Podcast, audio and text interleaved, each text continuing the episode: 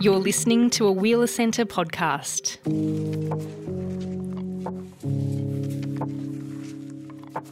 When I do think about it, really resolution is quite a Western concept. The idea that anything is, is completely resolved forever, it's kind of uh, against the law of physics as I see it as an Aboriginal person.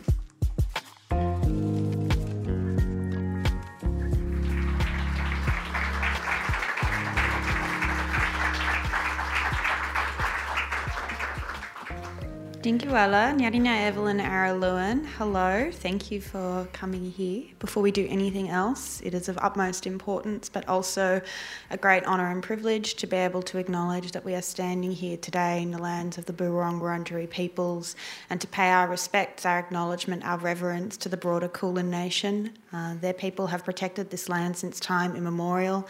Their sovereignty has never been ceded, and we are so lucky to be able to be continuously uh, taught by the guidance of Boonwurrung, Wurundjeri, and broader Kulin Nation elders, leaders, um, scholars, scientists, ecologists, um, activists um, who, you know, continuously visit this place and continuously remind us of the importance of their ongoing custodianship and their ongoing care for country.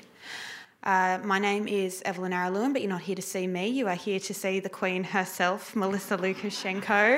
Um, yeah, too right. too right. Um, this event is a part of um, Melissa's broader book tour, um, but also it's part of the Wheeler Centre's Spring Fling. There's a lot of other blackfellas who are speaking throughout this week and a lot of really amazing events that you should be checking out. Um, so we are here tonight to have a yarn about the most exciting book that I have been that has. Oh no, I'm going to get in trouble if I actually. I shouldn't. I shouldn't pit people against each other. There's lots of exciting black books out at the moment. As a Bundjalung person, I happen to be quite excited about this one. Am I allowed to read your bio, or do you want to stuff that? They yeah. kind of, they probably know who you are. Yeah, they know who I am. All right, yeah. Melissa Lucashenko.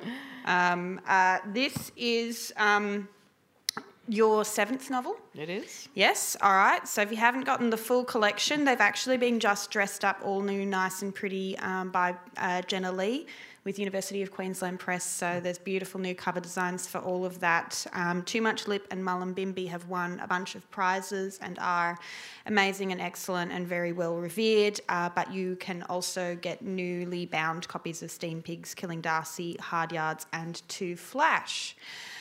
All right, all of that um, aside, hello, how you going? Hello, I'm going good. Great. Wonderful. Um, we're just going to do an hour of karaoke. Um, so I hope you're keen for that. Um, can you tell us a little bit about Edenglassie and about the process of coming to write it? Sure can. Um, Jingiwalo, everyone. Uh, I'd also like to acknowledge the Kulin Nation and the fact that I, as a visitor to their country, am exactly that and pay my respects to elders um, past and present.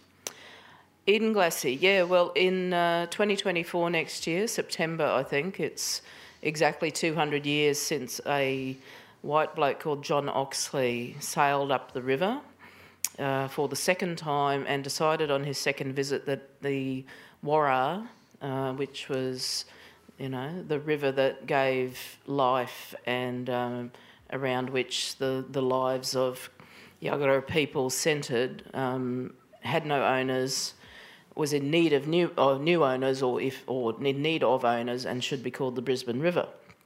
And so I thought, well, there's going to be celebrations and commemorations and commiserations and all kinds of things going on. I want a book that puts an Aboriginal perspective on that whole event.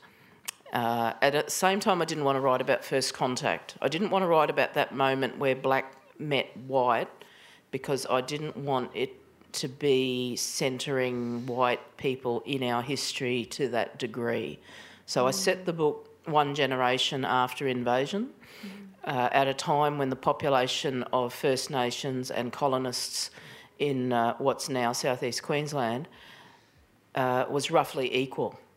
Mm. Right? So uh, Brisbane was in many important ways still Margunjan and Magunjan was populated by about 800 to 1,000 uh, white people. Not many convicts left by then, uh, a few convicts, uh, ex convicts, military, uh, bureaucrats, and merchants and working class whites, and then an equivalent number of blackfellas, both Yagara local people and Aboriginal immigrants from the surrounding areas. And it was a point where history was about to tilt dramatically as the population shifted to become majority white for the first time in 80,000 years. So that's where I, why I set it, and I wrote it in order to have something pushing back against the colonial narrative at the bicentenary of Brisbane. How do you feel this connects to the other books that you've written thus far. I've, I've myself, like I was when I heard that you were writing another book. For some reason in my head, I thought, oh, this is going to be the next stage in the unofficial triptych of um, of Mullumbimby, yeah. Too Much Lip, and then Edenglassie. And I wonder how does it. Do you think consciously of it relating to some of your any of your previous books? Because it is, and you'll find this out when you read it. This is this is very new, and I'm going to talk about this in a little bit because it just blows my mind. But like really stylistically and in terms of the the, the method, like this is really new mm, work. Mm. So mm. I wonder if its genesis is logical to you in that way. Um, I think the genesis is logical. I don't think of it as part of a trilogy in any way. Mm. I mean, obviously, my female characters are all young and Aboriginal, and in the modern era, they're political and rage fueled, or rage informed, as one reviewer could put it, which I liked. Um, but beyond that, no, I think of my books as all all coming out of a Bundjalung ethos, all coming out of a Bundjalung sensibility, mm. and, and from me in, in this decade, the, you know, the last decade. But no, I hadn't thought of them like that. It's if anything ties them together, it's country, and this is set slightly north, of course, of where um, uh, Mullumbimby and Too Much Lip are set. It's uh, very far southern Queensland rather than northern New South Wales. Can you tell us about the research process? Yeah, the research process. God. Um, I, I've been thinking about this book for decades, ever since I read the uh, reminiscences of Tom Petrie. And Tom Petrie was uh, one of the very early white colonists of, uh, or his family was. Actually, they were the first free white people in um, Magunjan, Brisbane. And uh, his father was kind of known as the grandfather of Brisbane, Andrew Petrie, who designed a lot of the buildings, built a lot of the buildings went blind in middle age and continued to build buildings and design them and supervise the building of them as a blind Scotsman in the 1850s uh, and 1860s. Uh, I've lost track. What's the question again? Well, actually, jumping into to, to Petrie because mm. he was an interesting he was an interesting character, and I think if this had been a book that was written by a white fellow, this would have been the Tom Petrie, um, you know, solidarity with Aboriginal people, like the ally, yada yep. yada yada yada. Yep. But there's this really powerful, interesting scene between Tom Petrie, who you know for this, this background, yeah, he's this, this um he's a he's a settler, but that he had historic relationships, spoke languages, you know. Yeah, he was an initiated that. man, so he was assimilated yeah. into Aboriginal society in eighteen. Uh, well, he arrived in 1838 with his family. So 1840s, he was spending the majority of his time with Yagara people in the Yagara villages. Uh, was fully acculturated as a, a Yagara person as well as being a white Scottish immigrant. Um, yeah. and would have been viewed by the Yagara as very much a part of their family and community. So he was the first bicultural person in Br- Brisbane, except for a few convicts who had gone out and lived for years and years with um, blackfellas outside of the settlement. He says something really interesting to Mulanyin, who's who's probably the most central character, you know, mm. certainly of the historical sections of the book. Yeah. Um, uh, you know, is, is, is questioning um, Tom, like, you know, what what are, what are they thinking? Why do they think mm. they can steal our land? And yeah. there's this that's a what I love about that scene, and we'll talk about craft throughout. I think, but Mm. like how much you choose to withhold from that, you can tell that this is a guy who's really struggling with you know with that the duality of of his education there. But Mm. In short, he says, listen, white people don't have dreamings that keep them bound to place, and you need to understand that, and Mulanyin can't. Yeah, yeah. And Mulanyin and his mate Murray are horrified to think that people have come to their country, people without dreamings who are kind of adrift there. It's a bit like if zombies came to modern Australia. It's like these these weird, bizarre, disembodied um, creatures, you know, of a criminal disposition. Yeah. A- and so so you've got you've got obviously um, colonial records and archives and there's a thematic all throughout the book of interrogating how history is is, accessed in, in the here and the now and and how it, it it continues to reverberate but also you know how do we what what what classifies as like the authentic telling of history. And there's times where you're very playful and cheeky um, and and quite sardonic about that. But there's other times where it's you know um, It's the- a serious question. it's yeah. a very it's a very serious question. And the book is is certainly like it's a very compelling document of history as well. Like the archival work that you would have done in the colonial sense i'm sure would have been just exhausting and, and would have taken years. But there's obviously a lot of you know cultural di- there's so much dialogue that must have gone into you know community engagement the permissions the structure of how to Mm. Yeah. do this sto- even even contemplating doing something like this but also Yeah. how you how how how you work with everyone whose story this also belongs Mm. to Yeah, I did have to um, go to some lengths to get permissions to write the book. And the first time I asked the Yagara traditional owners for permission, they said no. They said, why don't you write a Yugambeh um, story, you know, of uh, a particular ancestor from Beenleigh, which is south of Brisbane. And I had to go back and uh, normally my, my personality is such that I don't usually push things like that. I would usually just go away gracefully and say, yep, no worries, you don't want it written, that's fine. But I did go back. I pushed a little bit harder and I said, well, this is what I'm trying to do and this is why I'm writing the book. And um, senior traditional owner Gudger Kerry Charlton said, oh, all right then, I'll meet with you. And we met and we liked each other and she endorsed the project. And honestly, it was, uh, it was a revelation to me. You know, that thing about you, you don't know what you don't know. And I know my culture, you know, I've, I've been learning about culture and Aboriginality for a very, very long time. And I think I'm across a lot of it. And then sitting down with Kerry, the specifics and the, the language knowledge of this woman in 2023, incredible. And the way that she can just unpick, you know, the names, things like the name of Dundalli, the, the mm. resistance leader, who is a central, he, he's not a central character in the book, but his hanging in the centre of Queen Street in 1855 was always going to be a really pivotal moment in the book.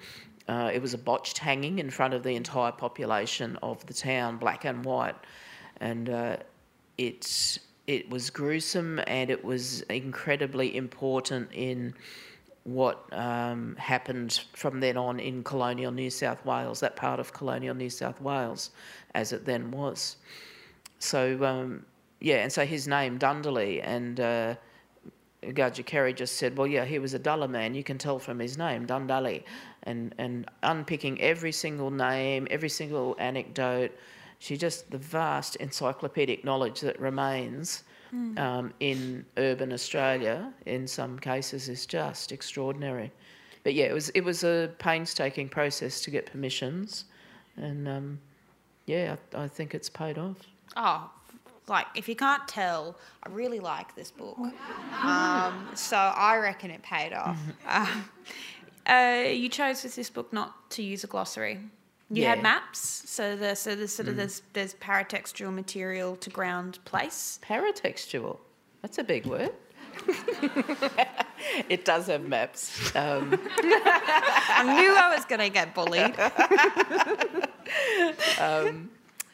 Not bullied, schooled.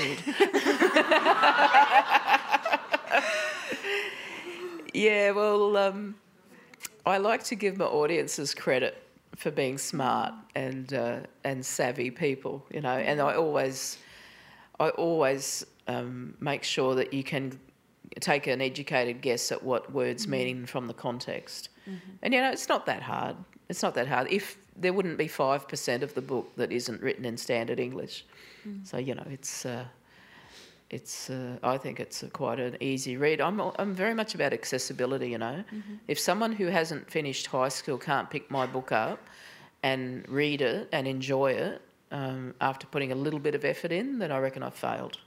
It was we we had a you know we were speaking earlier and I'd mentioned that I um I, I listened to the audiobook as well um and and got that like pretty much as soon as it came out because I'm obsessed with audiobooks and really loved it. And that Ursula what was Ursula Yovich. Ursula Yovich. Like it's if if you enjoy an audiobook her performance in it is absolutely fantastic. But um I I it does it's an interesting book in that, that it you have it I, I feel like I had a different relationship with it listening as an audiobook mm. where mm. there was such a beautiful focus on interpersonality on the dialogue and on these beautiful you mm. know you have there's some stunning descriptive scenes um, and some really confronting ones. You know the hanging i think is one that that's a scene that i'm you know i'm, I'm glad i listened to that um, i'm glad i listened to that first because it, it was just so horrific and arresting and hearing a human voice carrying through a process of like the most utter dehumanization of a body is was a was a you know That was that was the book. There were two um, images going into the book that I knew um, the the book had to carry, and also uh, were very important to include. One was the hanging of Dundalli, uh, and the other I don't even know where I saw it or read it, but um, possibly on Trove. But it was the image of an Aboriginal man in Queen Street, which at the time would have been a dirt road, um, going from one bank of the river to the other across a, a fairly narrow peninsula, uh, with wooden buildings, canvas shacks, uh, what, a few stone buildings, but not many. Uh, in the colonial times, you know, dust, horses, horse manure, flies, and a man kneeling, a, a Aboriginal man kneeling in the middle of Queen Street and reciting the Lord's Prayer so that he would be given a mouthful of rum in a cup. And I thought, if that isn't colonialism, you know, in a nutshell, if that single image doesn't sum up, sum up everything that the British brought and what happened in that short space of time, I don't know what does. And so in the book, what I show is Mulligan's response to that and his rage at seeing that scene, and then the response of his elders to his rage and what, what his rage has actually interrupted uh, in terms of the politicking between uh, Yagara elders and the British establishment. One of the things that I think that was the most difficult thing to read, just in a sense of like, you know, how, how we engage with story and, and you want you want resolution and you want you want you know the happy ending and you want things to go well for characters. And obviously reading this and, and it opens at a historical period. Mm. And actually there's a gorgeous scene that has mm. like diplomacy and planning and strategization but it's about thinking of this idea of, of continuity you know like the yeah. you know the Dugai are going to leave Yes. and we will we will be able to return to our ways and, Yeah. and our Good know, times the- are coming. good times are coming and Yeah. and, and obviously we as readers know you know that that's that we we know that doesn't quite go that well but the um you make decisions throughout the book about where law and where um you know and, and where cultural teaching can continue to operate and where there are confrontations that the characters have to take where they have to adjust to that or there Yeah. things that would be done normally cannot be done Yep. um, and I wondered about that from your own process and your own positionality. You know, being being a cultural woman, being a Bundjalung woman, how. I, I guess maybe this is a question of like your own your own mental health management of this or your own heart managing this and and having to construct scenes of where where the where culture cannot address violence Yeah, yeah. Um, the thing with the history is that I, I, I did spend 2019, you know, reading a lot of colonial era novels that, uh, most of which I didn't know existed, um, and reading history books and talking to people, and uh, some archival work, and some of that was really hard to do. Some of that was grinding, and at the end of, towards the end of the year, I realised that, yeah, I was getting affected by it a lot more than I realised. Uh, and then the bushfires came, so everything was good. um, but the thing about the history was, I knew that I had to do that work. I had to immerse myself in it because I've got Keith Windschuttle sitting on this shoulder and Andrew Bolt sitting on this shoulder, and they're both giving me shit about my book. And I worked and I worked and I worked and I worked, and they still didn't fall off until I went and saw Professor Ray Evans, who's a, uh, mm. a Welshman in Brisbane. Uh, he's a deadly old fella, and he's retired professor of history from UQ. And I was talking to him, and it was actually talking to Ray that gave me the idea for the opening scene where the, the black fellas are, um, or the second scene, where the black fellas are sitting around, you know, rejoicing that the, the whites are all going and they'll have their country back soon. And uh, I said to Ray, look, I've, I've worked really, I'm working hard to get it right, you know, to get these details right. And he said, yes, and do this and do that. And, and I said to him, well, you know, it, in the end, I'm not a historian, I'm a, I'm a fiction writer, and this is a novel. You know, it's fiction. And Ray just gave me this look, this kind of indescribable look, and he said, Melissa, it all is. And, and he really meant it. He really meant it. And that was a great load off my mind to realise that. And then on the, at the other at the same time, Auntie Pat O'Connor, senior Kombumerri woman, was saying to me, Melissa, you must get all the facts right, you know, because people are going to take this as gospel. And yeah, so there was pressure, but you know, when you come across things like there's this tortoise, right, in the book, this giant Galapagos tortoise. Oh, that scene! Oh my god. I, but um, and, you know, Galapagos tortoises are big, big, big things. And it, this tortoise is a real, uh, like most of the book, 99% of the book actually happened and happened when it's written in the novel. So Charles Darwin takes the beagle and um, you know a bunch of other white people to the Galapagos Islands and does his research and whatever. And back comes what comes back are these three tortoises, and they're called Tom, Dick, and Harry. I think they go on a voyage to England first, but Harry makes its way to Brisbane. And Harry lives at Newstead House, which was the centre of government in Brisbane at the time. That was actually what was briefly called Edenglassie. So you've got the blackfellas like seeing this massive tortoise, and we eat turtle. You know, turtle is a prized food, um, and in my research, like I'm finding out about this tortoise, I'm finding about where it lived. The fact that the bloody thing lived till 1986 or something, or 2006, and so this this creature that Charles Darwin would have handled is alive in Brisbane in 2006. But the best part, like the very best part of the story, is that they they wanted to propagate the species, you know, for whatever reason, and they kept trying to breed Harry and, and you know try and get more Galapagos turtles again. And they tried for over a century until they found out that Harry was Harriet. oh my god! And it's just moments like that make it all worthwhile.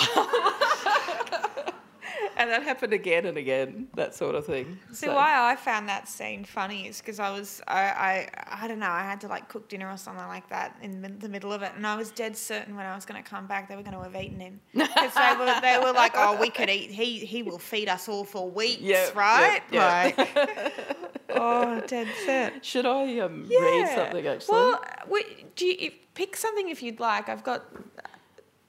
Um, let's see.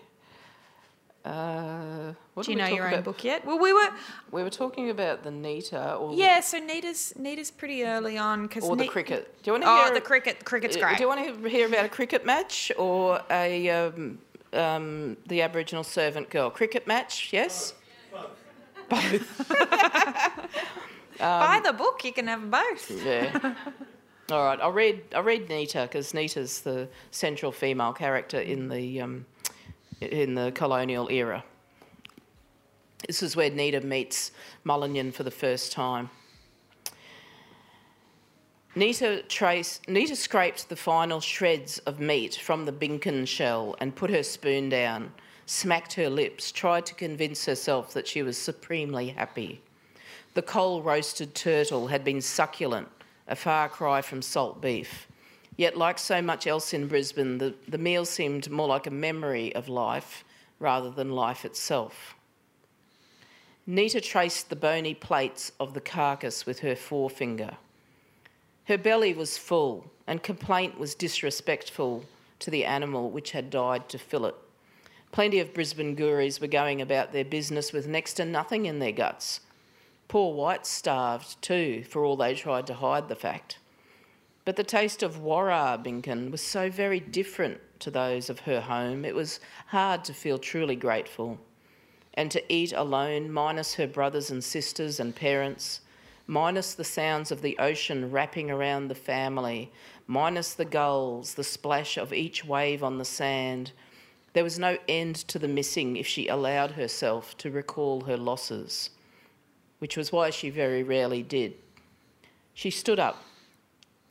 Tasty? asked young Tom, suddenly appearing in the doorway, flanked by that rascal Murray. You're licking your lips, it must have been. Tasty enough, Nita told him, but next time I'll make soup. The bones are wasted otherwise. Oh, Puss will enjoy those, and if not Puss, then Rex. Oh, sorry, Murray. Murray was blanching at the idea. I reckon the hog might enjoy a chew on what's left, Nita answered with a large dollop of malice. She hadn't forgotten Murray's performance at the inn the week before. Those strong jaws of his'n will crack the marrow right out.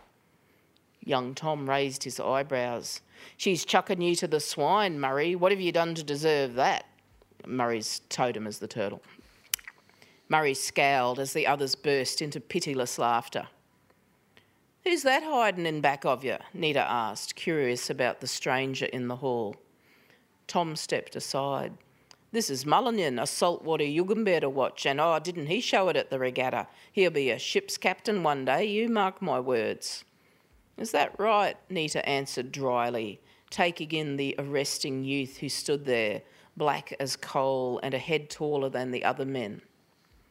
He was naked but for Tom Petrie's kerchief tucked into his string belt like an afterthought. The stranger met her gaze with benign ease, some kind of visiting dignitary. He was a fine example of manhood, lean and muscular from daily work with his net and spears. Nita grew curious. Like him, she was a Goori living far from her birthplace and making a life among people other than her own. Perhaps she and he might understand each other. The stranger's presence in the kitchen was making her heart pound in a way that other men had not. Nita found this unsettling. She was used to being chased by a horde of suitors and showing her heels to the lot of them. Why should this saltwater fellow be any different? The realization that she was staring at him prompted Nita to take Mulanyin down a peg or two.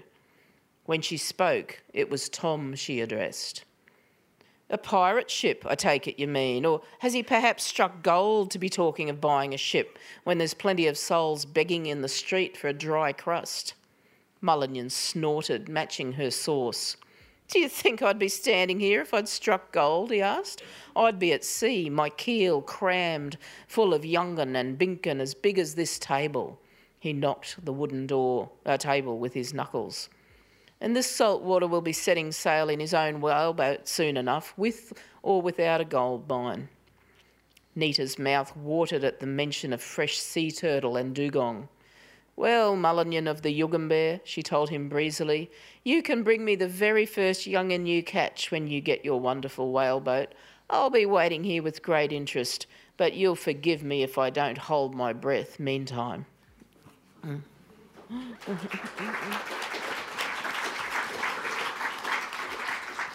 I want to ask you about writing Nita, but first off, there is a lot of there's a lot of flirtation and there's a lot of desire in the book and mm. there's there's romance yeah you know yeah. and and and um that was meant to be a question sorry um, i'll take that as a comment no, um i how so so particularly in terms of this relationship between the historic narrative and and the more contemporary narrative the one that's set in in 2024 and it's interesting you chose to set it you know a year from well actually it would have been a couple of years from when you were writing it. Yeah. um, uh, that you know that that does something quite quite interesting, I think, as well in terms of the circularity of this of this narrative, and and you know there's a lot of discussion of the bicentenary and such. A centenary, I, I can't count, um, but the relationship between the two romantic relationships and drives was that always something you were consciously building as a kind of a dialogue or a parallel? Or was that um, you know yeah. did they have to be different dynamics in order to tell how much time had changed? Um, oh, look, the the book is very intricately plotted out, and you know, you if you read it three or four times, you'll understand more about that. And at one stage, I had a spreadsheet where I had um, totemic relationships, um, cultural degree relationships, and them transposed between the different eras, and it just did my head in. Uh, The complexity. It looked like one of those skin section pictures from the Central Desert. Um, what I originally was trying to do, and then I, I abandoned that as as too complex. Um, but things like uh, Granny Eddie falls in the opening scene. Uh, Granny Eddie Blanket, who's a um, an elder, a very old uh, woman who falls uh, and is in hospital for the duration of the book, pretty much. And so the fact that she is falling to the earth and then uh, late in the narrative, she and, and I use the term falling, falling, falling, and that's a nod to um, Thea Astley, who also has a character falling, falling, falling in one of her North Queensland novels. But um, Granny Eddie rises towards the end, and if you understand um, the cultural implications of that, you'll you'll get something about what I've woven in. But as with all my books, you can read it as a uh, a love story. You can read it as an adventure. You can read it as history brought to life, and you can read it as culture made manifest. If you've got the information.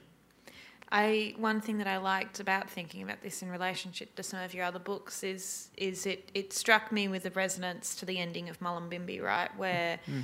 you know people have got their priorities and they're working on their priorities, but nothing's necessarily completely resolved. The story isn't finished, and particularly in terms of mm. some of the narratives who still have you know, particularly for the young people, there's there's different forms of growing up to do, and quite quite different forms of growing up to do, Yeah. um, and growing into into culture. But the the place where it ended was one simultaneously of resolution, you know, in its own in, in its own form, and what resolution is accessible for such a violent colonial history in a place such as you know such as colonial Brisbane.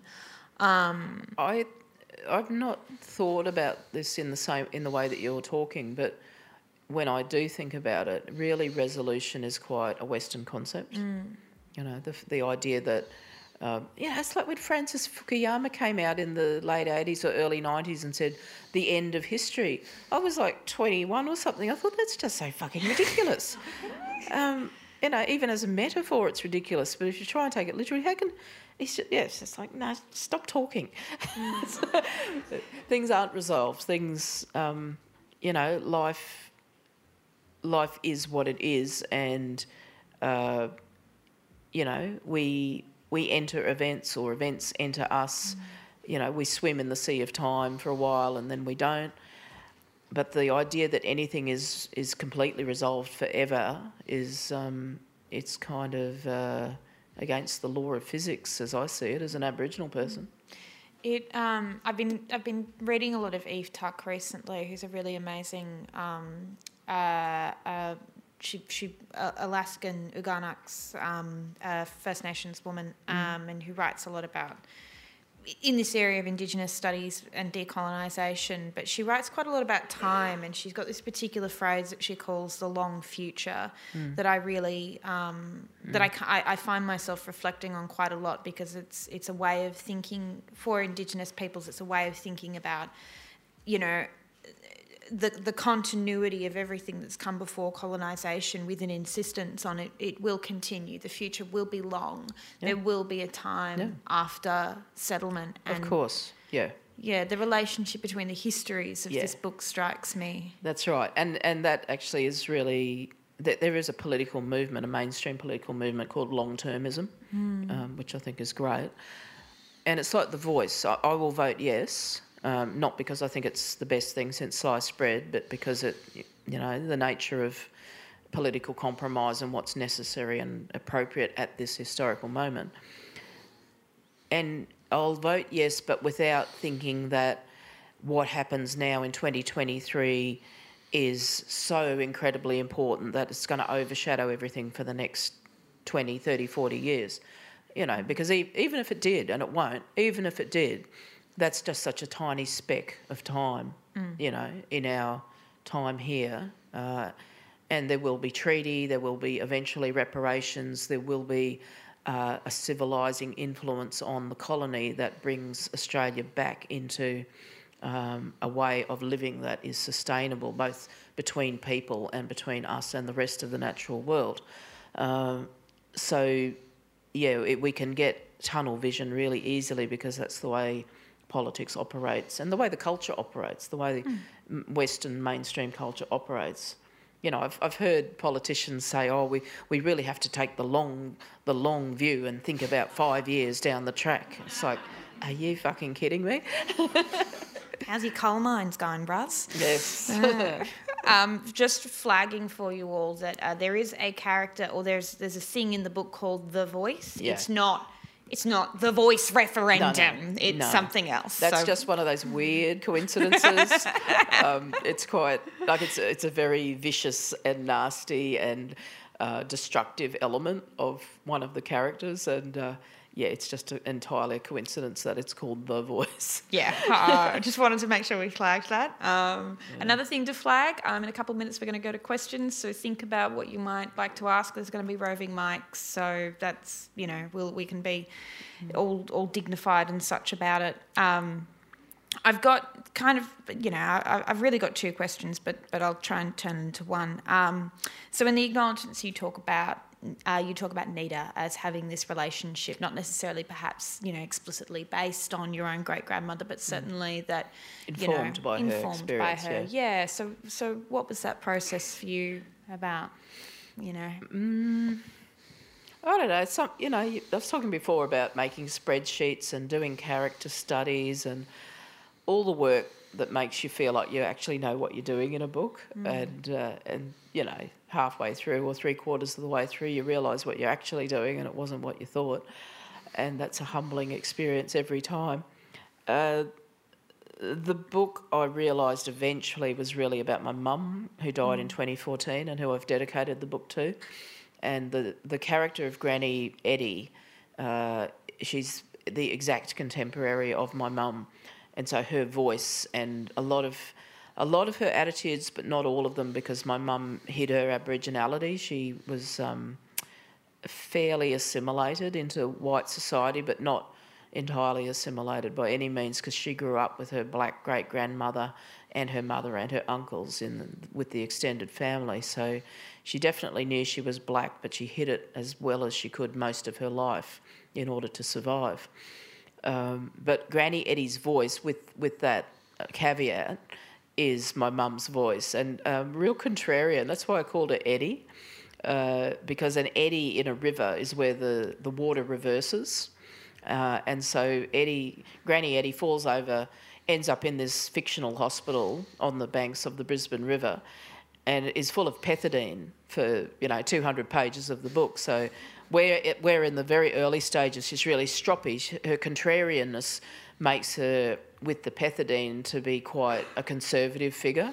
And, uh, and always doing battle with her activist granddaughter Winona, um, and so whatever's put to her, she she has to know better. She has to have a different opinion, including um, her kind of uh, frenemy, um, a fellow called Dartmouth Rice, who's a white journalist figure that I just invented so I could put shit on him. yeah, it's a hell of a way to write the unreliable narrator. Just have her on painkillers the whole time. okay, my last question before we go to the audience: um, What did writing this book teach you? What did it teach me? Well, as I said before, it taught me um, something about what I didn't know uh, because of my work I did with Gudger Kerry. Uh, mm, it taught me that I could write a historical novel, I suppose, which I didn't know. I've always had historical fragments in my work because, you know, mm. Aboriginal people are always um, inhabiting the past a- alongside the present all the time in all sorts of ways. And so, right from Steam Pigs forward, mm. there's always been that consciousness of um, what's what's under the, the soil we're standing on, what's what's come before us, uh, what who which ancestors are walking alongside us. Um, but it also taught me that um, there was an appetite in Australia mm. for this kind of book, for these stories, and that's another reason I'm glad I didn't write it in the 1990s, and I waited till now when I think, I think uh, tide is turning. You know, whether the yes vote gets up or not, I think we've passed some kind of watershed. I think with the Mabo decision, especially. Uh, and the work that all mobs all around the country have done so hard for the last several decades, I think we have reached a watershed where truth telling is going to make a difference. Mm. Yeah. So we'll do the truth telling, you do the truth listening, and uh, we'll see where we all end up, huh? Yeah. All right. Yeah. Well, I think that deserves a clap. Okay, so there are some roving mics. Um, reminding you again question, not a comment. Save that for your therapist. Um, and if there are any mob in the room, I would like to prioritise any questions they might have. Um, so yeah, it's a little bit dark, so you might need to just like have a proper wriggle if you'd like to signal for a um, uh, just yell out. microphone. Have Don't be yell. shy. Have a sing. Do a song. Yeah, do a song. I'll start. As I was walking one Sunday morning on Brisbane waters, I chanced to stray upon a convict, his fate bewailing, as on the sunny river bank he lay. I've been a prisoner at Norfolk Island, at Port Macquarie and New South Wales. you got to keep going though. You got to, you got to speak gotta, up. Someone's got to ask a question because I'm running really out of lyrics like... here. we go. There's someone there. I like the singing. Um, um, I was wondering, what was the most surprising thing that you learned when researching for the the book? Uh, there were many things, many things. Um, there was a great story from northern Queensland that um, went to the Queensland Parliamentary Papers for 1875, uh, and up in the Cooktown area, far, far north Queensland.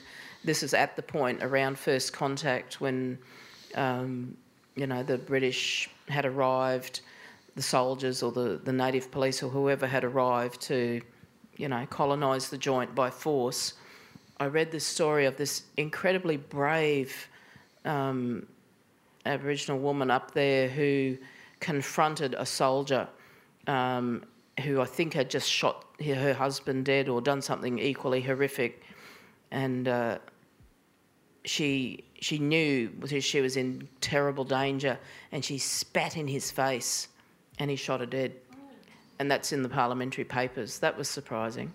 But the other thing that really surprised me, and I was sorry, um, I was sorry I didn't find it earlier.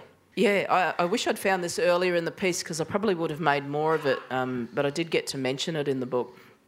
Uh, whenever I write, I'm always really um, conscious that non Aboriginal readers are going to have some resistance or some scepticism about what's happened to us, what's been done to us, and, and what we've done in response. And so uh, to talk about slavery, uh, it's not a word that you hear much in Australia, and when you do hear it, you hear it in connection with South Sea Islander people, you know, the so called Kanakas. But Aboriginal people lived in conditions of slavery uh, all over the, the, country whenever the early colonial period was, you know, which is, you know, 100 years apart in different zones of the country. My mum was born in 1926 and she was raised by her grandmother uh, and by her mother and uncles. They all lived together north of Brisbane. And my mum's grandmother, who raised her, had been a slave. Okay, so I'm t- effectively two generations of socialisation away from slavery. Um, and I know that history. We all know that history. There's an Aboriginal um, fella in Brisbane who's passed away now, well-known leader and activist, and he used to say that his grandfather had been sold for six shillings, and uh, people were shocked. Maybe a little bit less so these days, but still shocking. And so I had to, I have to find ways to talk about this stuff that are believable, and that aren't kind of clunky in in the narrative. And so I found in my research, I was looking for something else, and it just popped up on Trove or somewhere. This little article. It was actually the Petrie family, so I must have been googling the Petrie family. Come to think of it. Uh, and a laundry woman, a white laundry woman who worked for the Petrie family in the era where the book's set, mid mid 1850s. Um, her husband was an Irish ex convict who decided one day that he needed a carriage more than he needed a wife, and he sold his wife. Actually, he bartered his wife for a carriage, and the Petries were then without their laundry woman. So I mentioned that in the book, and uh, you know, just the the the bizarreness of that, the, the bizarreness of a man actually selling his wife because he decided that he wanted an object, a material object, rather than this woman. That, that was the most surprising thing, I think, among many. Makes me want to divorce my husband, and he didn't even do anything wrong. God, men suck. Don't divorce him. Get something for him. Yeah, true. get a, swap him for an SUV. Yeah. Swap him for that four wheel drive. oh, I've got a Forester. Good on. All right. Thank you for that question. Do we have anybody else? Who, we've got another person, another hand up there, and then we've got one at the back there. Yeah. Thank you, Melissa. Thank you, Evelyn. Stick your hand up. I can't see who's. To- oh yeah, hello, hello. Oh. Um, uh, toward the end of that, you spoke about how you were glad that you'd waited until this time or this moment in, in time to, to write this novel, you know, that you didn't write it earlier, in, say, in the 90s. Yeah. How do you know when you're ready to, to write something or, or what made it? I mean, obviously, you talked about there being kind of extrinsic factors that, you know, the tide mm. is turning and so on and so forth. Mm. But mm. how do you know when you're ready to write this story? Yeah, it's an interesting question. Um, well, one of the reasons I didn't was that I wasn't living in Brisbane and I, I, felt just instinctively that I had to be living on the country that I was writing about, which I don't usually do. I usually live in a place for a while and then I go away and then I'll write about it. That's what I've historically done. Um, I guess I guess one answer is to say that if I had written it then, it would have been a different book and it would have been the right time to write that other book but I couldn't have done anything as um, uh, complex, or I wouldn't have been.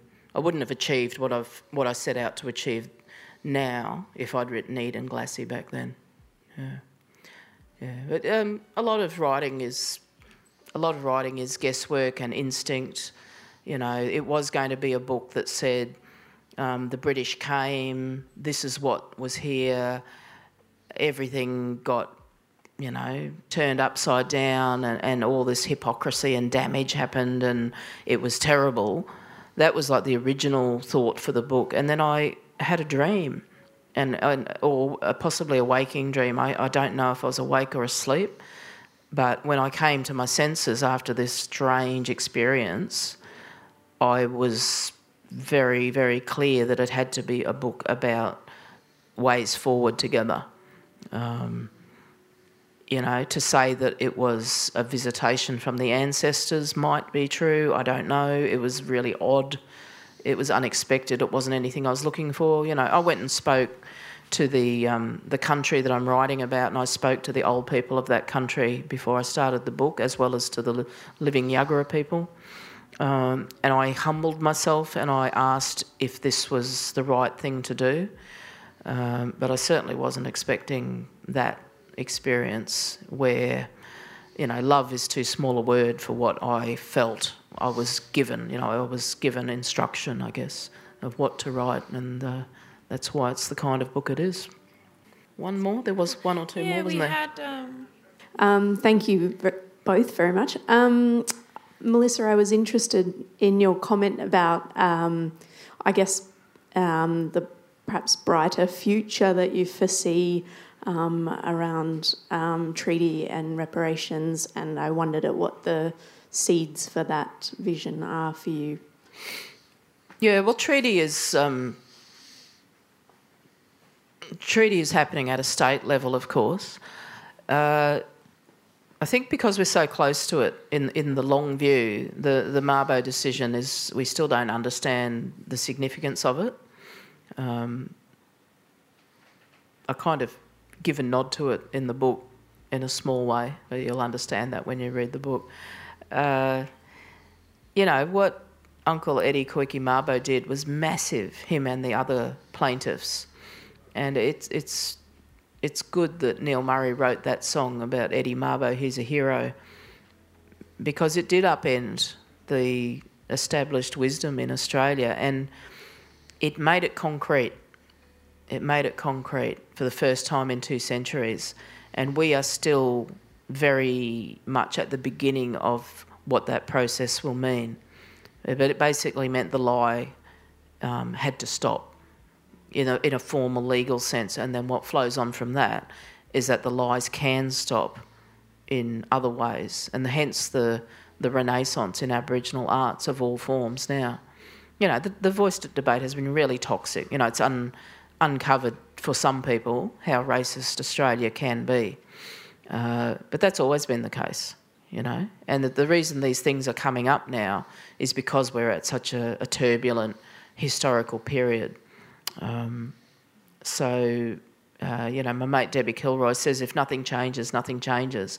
And things are changing. And there is goodwill. Uh, and there's also a lot of very staunch and committed mobs all around the country who are getting land back through native title, who are understanding how to work the political system, and who know our rights.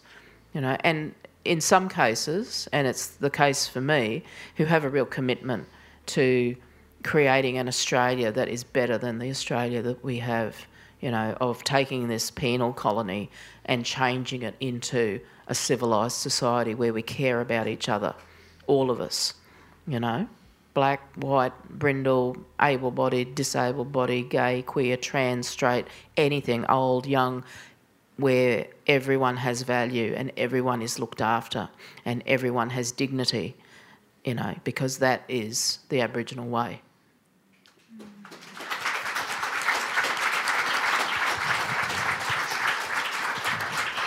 on the one hand, that's a hell of a way to end. Um, can I also just say you did bring up Debbie Kilroy? Do you want to just quickly plug what Sisters Inside do? And I know they've got a conference coming up. If you want. Yep, Sisters Inside conference is soon. Yeah, early November, and um, yeah, if you're interested at all in what happens in our so-called criminal justice system, check out the work of Sisters Inside, and um, in particular the Free Her campaign, which um, literally gets um, Aboriginal women and girls and occasionally family members out of prison on um, on appeal when it, through, as their appeal process goes through. Yeah. Okay. So thanks for coming. Thank you, everybody.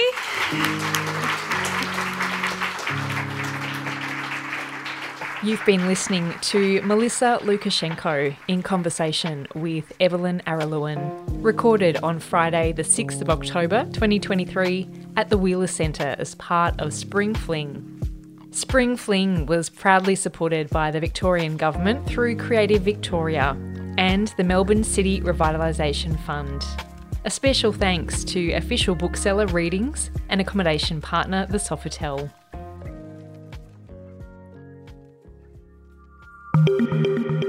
The Wheeler Centre podcast is produced on the lands of the Wurundjeri Woiwurrung people of the Kulin Nation. You can listen to more podcasts or explore videos, news, and our full calendar of events at wheelercentre.com.